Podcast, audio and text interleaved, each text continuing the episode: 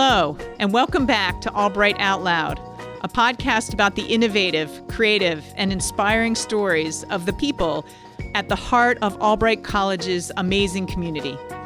I'm your host, Jackie Fetrow, president of Albright College, and I'm coming to you today from the Center for the Arts on Albright's campus in Reading, Pennsylvania. This podcast highlights the life changing and distinctive programs and learning that really is the heart of Albright College and the positive impact that those programs and that learning has on our students, our faculty, our campus, and beyond. Our conversation today is all about Albright's fashion design, costume, and merchandising programs and the opportunities available to our students through these programs. To shine the spotlight on Albright fashion and offer firsthand stories about their experiences, today we welcome our first guest, Ashley Hillegass, who hails from Bangor, PA. Ashley graduated from Albright last May in the amazing class of 2021. While in middle school, Ashley decided to make a career in the fashion industry. Her drive to be in fashion showed during her time at Albright, majoring in fashion design and minoring in political science. Ashley participated in a number of real world experiences as a student, including faculty supported research on the negative health effects of the chemical textile treatments, and a collaboration with me to design sustainable and stylish fashions. Ashley is currently employed with Elite Sportswear right here in Reading. Also joining us is Scott French, an accomplished 1987 Albright graduate. Scott's impressive career in all areas of the fashion industry has included designing and showing under his own label at New York Fashion Week, as well as serving as a regular lecturer at Marist College in Poughkeepsie, New York, and the Parsons School of Design in New York City. Scott served as vice president and creative director of the Bromley Group Public Relations, overseeing visual and conceptual work in fashion, accessories, and home furnishings. This position led him to his current role as co founder of Very New York, a fashion events and public relations company based in New York and Los Angeles. Welcome, Ashley, and welcome, Scott. And thank you for joining me today for this wonderful episode. I'm excited to talk to both of you about your Albright stories and your successes and your thoughts on what's happening in the industry now. So, my first question is for Ashley. Albright College is not a fashion school, though we have an amazing program in fashion design and merchandising. So, Ashley, could you share a little bit with our audience what a fashion major's experience is like at Albright, where you take not only fashion courses, but a broad range of courses? So, I first of all wanted to say thank you for having me. Um, but actually, I think that's one of the things that makes Albright really, really unique is because you're taking all of those other courses, you kind of get more perspective than other people that would only study fashion. And it, I would say it's more realistic than if you're focusing only on fashion. Like if you were a design major like I was, you would only be doing things creative based where in the real world that's not what you're I mean, you're still using creativity, but you're doing it to support someone else's brand unless you're like one of the lucky few people who actually gets to have their own label. So, it's a, a very educational experience, I'll say that broader perspective allows you to bring something to your designs and your thinking that you may yeah, not have otherwise. Exactly. I think that's great. Did your did your minor in political science have an impact on your on on your fashion um, designs and on your major? Uh, yeah, it did a lot actually, because that's one of the things that got me interested in it in the first place. Kind of like other than initially liking fashion is the I kind of like the law side of things, and I took my first course for that as a freshman like my it was my um, FYS I think oh, actually. Oh, wow. Um, with Dr. Armato, and I took that class, and I was like, wow, I actually love this too. I could see myself doing this, so that's why I ended up combining it kind of how I did. Even though I know political science and fashion don't sound like they go together at all, but I've actually got to use some of that experience in like writing contracts and stuff like that for companies that I've worked with, or not writing them, but like proofreading them because I'm not a lawyer. But so it gives kind of a cool, unique perspective on those kinds of things. I think that's really great. So your first year in your first year seminar, your experience in a in in a, in a law a course about the law impacted what you do today in your in your work. Yep. Oh, that's really that's excellent. Scott, when you were a student at Albright College, and then when you were a recent graduate, you have a great career in the fashion industry and and and in the um, public relations area. How did you make those inroads in the industry to get to such a high profile position you're in now? Hmm, it's a good question. Thanks for having me. Um, just to, you know, to build on the back of what Ashley was saying, it, it's very similar sort of story. I was able to, coming from you know what they called at the day a liberal arts background, where I had all these other classes, I thought, well, I'll never ever use them. I look back now and I think back, what was my most important class in high school? It was typing. Was my most important, most used class in a really weird way at Albright was non-Western religion.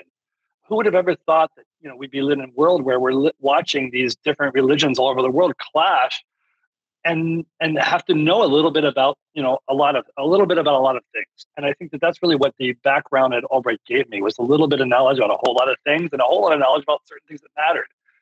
But I was able to use those um, those knowledge points, those, those intellectual touch points, really to sort of work my way through and navigate my way through the fashion world because there was really no area I wasn't able to sort of strike up a conversation about.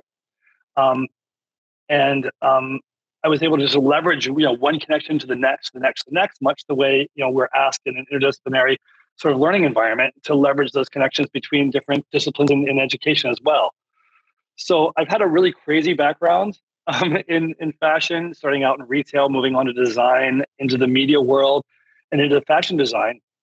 Um, but all along the way, I was able to leverage those meetings I had, leverage those those jobs I had, leverage those connections I had to you know build a ladder and build a network. And they, today, I go into a client today. I'm sitting down talking to someone. This morning, I was on the phone talking to a client about a swimwear collection, able to talk to them about repeats of of the of prints, and then tech packs and costing and all these different things. But had I not had all of those different um, experiences through my professional career, I would not be able to be as good at what I'm doing now um, as I am. So when I come to the table, I, that that background, that diverse background, really does is able to be leveraged in a very proactive way. But I like to say there's no one in the industry. I really mean this. I'm not bragging say this. No one in the industry that's really been like on the runway, in the media seats, producing the shows. You know, I've really done all areas. It's made me stronger in any area I approach. I, I I love that the the the diversity of your experiences and your expertise to really bring forward um, the best no matter what area you're applying. And I what I take it, Scott, is that you're the person I should invite to a dinner party because you're the one that can have a conversation about anything, right? Pretty much anything. Yes. I also very cautious as I'm sure Ashley's going to experience this more and more as you go through life, the minute you mention you're a fashion designer and the minute you mention you're in fashion, you become the center of conversation. So sometimes like, oh yes, oh yes. And I had one other thing. I was in lingerie, so I said I design lingerie. Oh my god, you got to! So it was horrible. So you, you, you horribly good. Do you experience that as well? Oh yes, I get that. I get that because everybody wants to know because it seems like such a different field, right? Yeah. I mean, I get that all the time because I'm getting married now and it's like everyone's like, oh, did you make your wedding dress? And then I say no. And they're like, well, why didn't you make your wedding dress? That's so disappointing. We wanted to see that from you. And I'm like, okay, first of all, think about the amount of time and materials. It would cost more for me to make it, and then I'll hate it while I'm wearing it. Exactly. Exactly. so, exactly. But speaking of things that you made, I love the stuff that you made for me. So at Albright College, we have a program called ACRE, the Albright Creative Research Experience where students and faculty apply for money to work together on a project. And Ashley, you worked on such a project. You applied with Professor Mieo Rank um, to work on an ACRE, which involved me and you designing clothes, a whole cool outfit for me.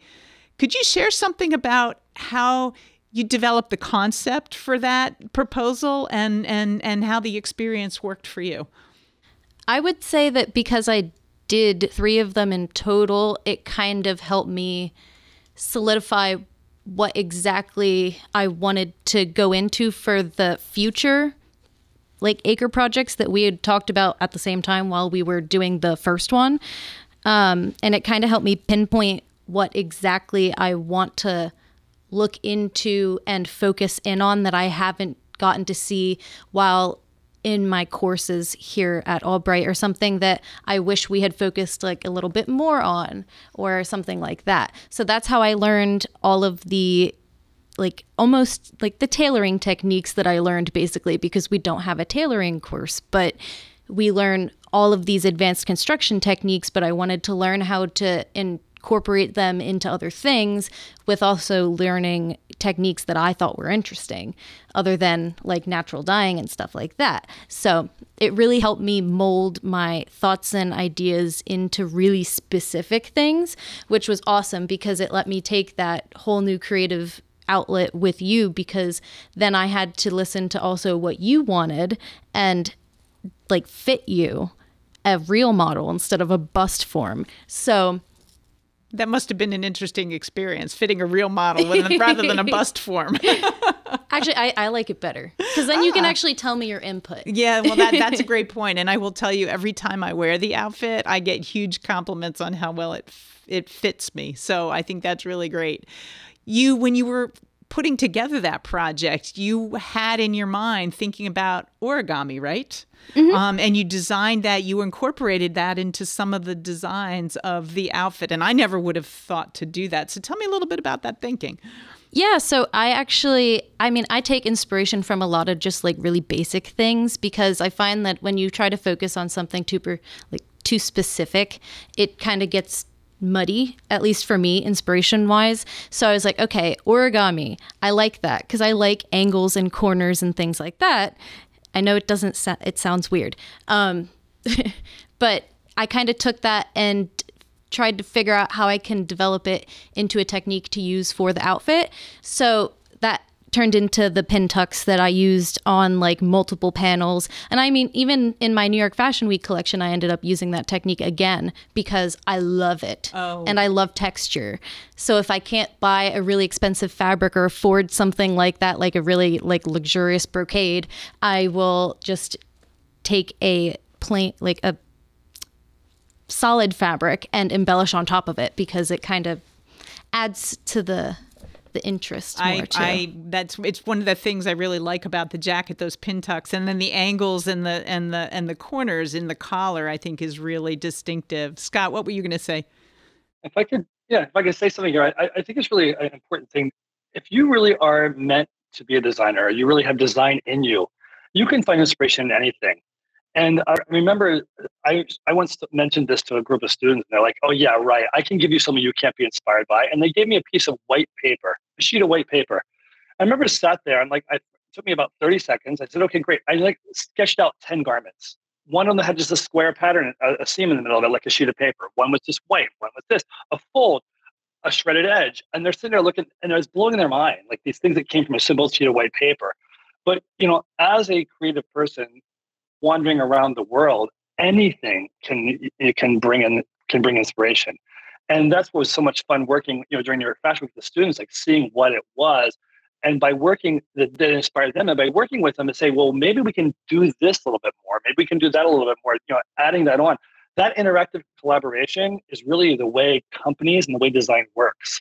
And while I love shows like Project Runway, I really do enjoy that show a lot. I've, I've known, like, literally, Tim Gunn was my ex boss. I knew it from way back in the you know day. The one fault I have with that show is there's not enough of the interactivity. It's not about this design vision. It's about being able to take that vision and turn it into something like Ashley did for you that you enjoy wearing. And if you can't make that transition from the conceptual to the real person, you're nothing more than a hobbyist. And our job as designers is to create something that someone wants to sell or someone wants to buy. I'm sorry. And if we can't sell it, we're not doing our job well. So it's not a sellout. It's the it, it's essential to the job. Uh, I I I think that's completely awesome, and what you both describe, the inspiration from anything you see, is just something I don't have. I think about science and everything, but not about design. um, both of you have mentioned New York Fashion Week. So let's talk about that a little bit. So, Scott, a few years ago, you brought to us at Albright College the opportunity to participate in New York Fashion Week. And then the pandemic happened and we got delayed a little bit.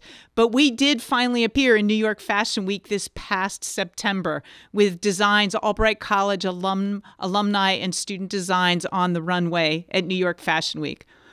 Scott, if you could share a little bit about what led you to bring that proposal to Albright.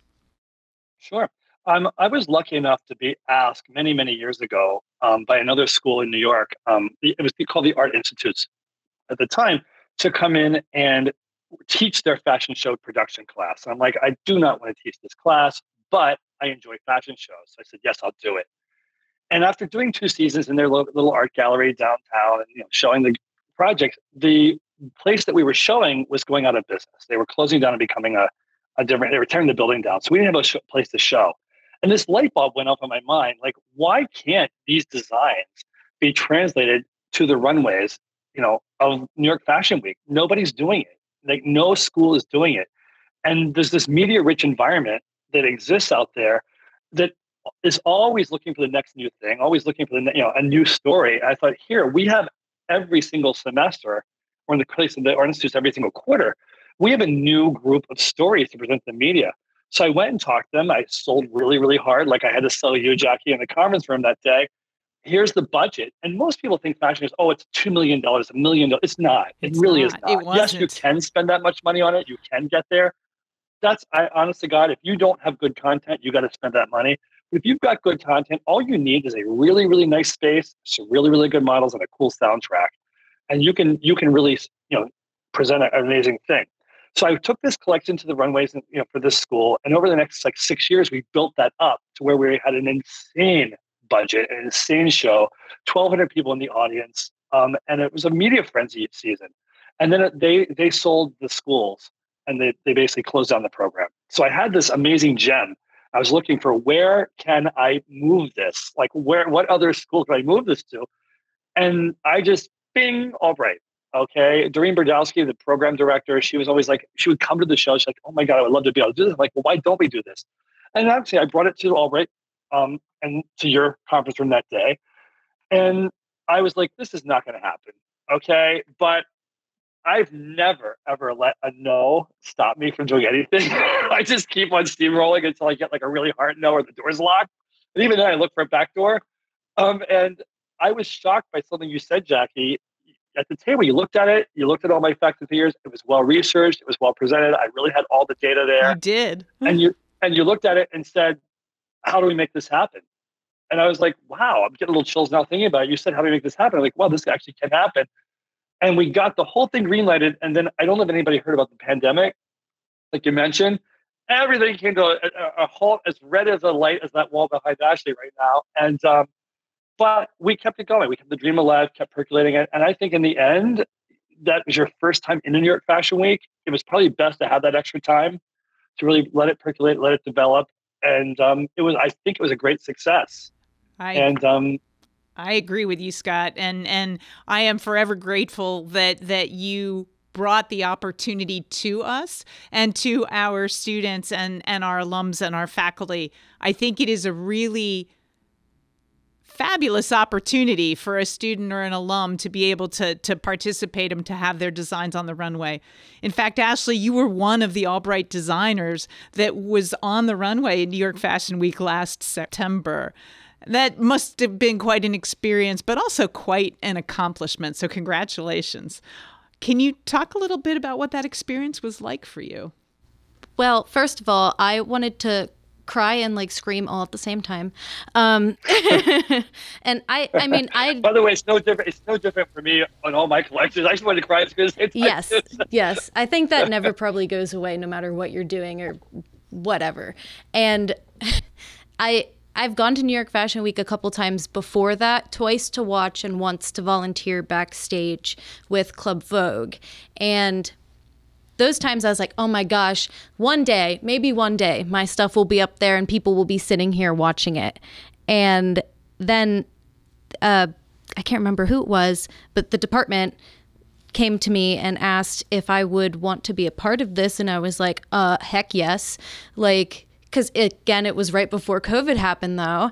And when that happened, I was like, oh, now it's, I don't know, now it might not happen until after I graduate or whatever. And thankfully, that ended up not being an issue. And it's one of my like all time favorite things to talk about and be able to say that I, like, I did this. It, so, it's it's it was it's great. an amazing accomplishment. We talk about um, what inspires you when you're creating was there something that inspired you in one of your designs that you had on the runway? Yeah, so I kind of I've been saying this for a while to all my friends that um, I'm upset that mushrooms have become trendy because I kind of got inspiration from them a little bit when I did your collection or even the one before that because I designed a print that was kind of inspired by the tops of them and then like organic shapes and turned into like an abstract pattern. And then that was my inspiration because then I ended up naming my collection the scientific name for mushrooms. And just so it was less, uh, sounded less trendy because I was like, I don't like that. I hate that it's what's trendy. What's the scientific name? Myco. Uh, Agri- Agaricus bisporus is one of the specific ones. Oh, very cool. So that's why I chose that, but I was like, no one's going to get this, but I don't really care because I get it. um, well, actually, you may not have realized it, but just last week in New York City, Alexander McQueen under Sarah Burton's direction just showed the collection, and the entire collection was inspired. By the Yes, and it made me annoyed. so they copied well, no, off but, of no, but you can look at that and say, Yes, Sarah Burton copied. There you go. That's what you well, I say. guess that's supposed to be the highest form of flattery. So exactly, exactly, exactly. It, well, it was an amazing experience to be in New York to see the students and the alums who I know so well, like you, and see their um, your designs on on the runway. So, Scott, I can go say ahead. one, one, yeah. one thing, Jackie, about that. Sorry to cut you off. I didn't mean to.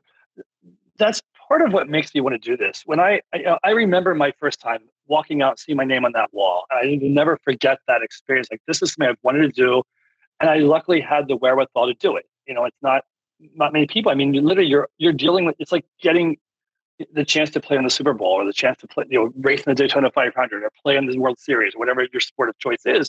For fashion, that's what the equivalent is. And I remember that excitement. And I remember every season what that felt like. And the ability to be able to give that experience to you know 9 10 12 students each season new people showing each season it's such an amazing gift um, and i wish i had the knowledge i have now back then to go in a very different way but it's the excitement and just to watch their faces when they walk in that space and like that their breath's taken away to realize that it, it's really that's why I do it. It's, it's like a real high. It, it, I would agree with you, Scott. That's the best part of teaching to see the light bulbs go on, to see the aha moment, to see wow, I can really do that. That that's the best part of of teaching and of working with students. I would agree with you. So Scott, I in, in New York City, you know the movers and shakers in the fashion business. And now that Albright has been in New York Fashion Week and we're going again this September, I believe, is that is that correct? Is that what I've come to understand? I'm, in about 15 minutes, I have a phone call with uh, the team to sort of make that happen. Well, that so, that yes. will, that would be great. But now that we've been there once, what do you what what what were your impressions of Albright students and alums participating and showing their designs in New York? How did did it work the way you imagined? Yes, actually, it did. Actually, was better than I imagined. Um, and I, am not just saying that because I'm here. I, I think you know me well enough. I'm pretty honest. Yep, I do. I tell you the truth. So no, it was better than I imagined. And I, am very nervous. That transition from student mentality to putting them like the whitest, brightest, hottest light you can imagine with like 500 eyes staring back at them, all with a razor sharp pen and tongue. Um, it's an unnerving thing. And I was thinking like, oh my God, I could be like completely and totally destroying my relationship with my alum, with my, my college. You know, it's like I put them out there, they get slaughtered in the press, but, but that, again, nothing really scares me. So I, I dove in and, and said, let's do this. I was blown away by how great the things looked and the way the professionalism of the students rising to the occasion to sort of hit the specs, hit the marks, because models on the runway are very different than even dress forms. and very different. No offense to you, Jackie. You're a great model for your collection, but you're not a runway model. I'm sorry to say that. But it's a very different experience. They're, they're superhuman weirdos, these models, like, you know, six foot tall, this big around, six foot tall, this big around. Doesn't matter. There's all different size, shapes, and sizes, but they really are very unusual beasts to, de- to, um, to dress. And Albright not only did it, they did it well. I don't think there was a weak single, not one single negative comment in the media. That's amazing. That came out, not one. And there's many of them are like saying, "Can't wait for next season." And I've, already, I've in February I got requests, "Hey, can I come to the Albright show?" That was for February. So that was what that's really the, the statement. Like when they start asking to come, that's really great. So they did very, very well.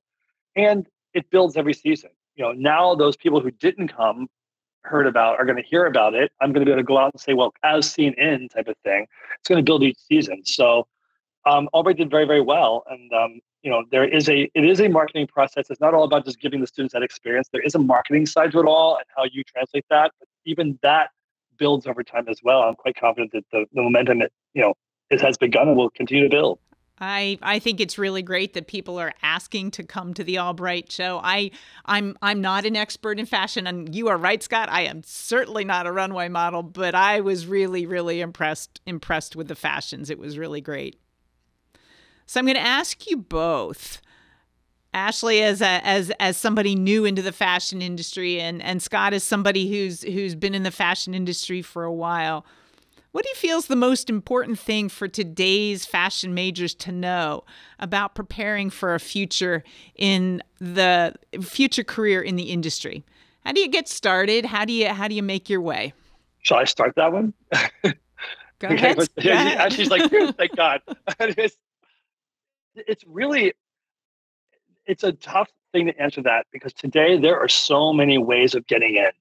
Back in 1987 when i entered the world you got to new york for one you had to be in new york that's not true anymore.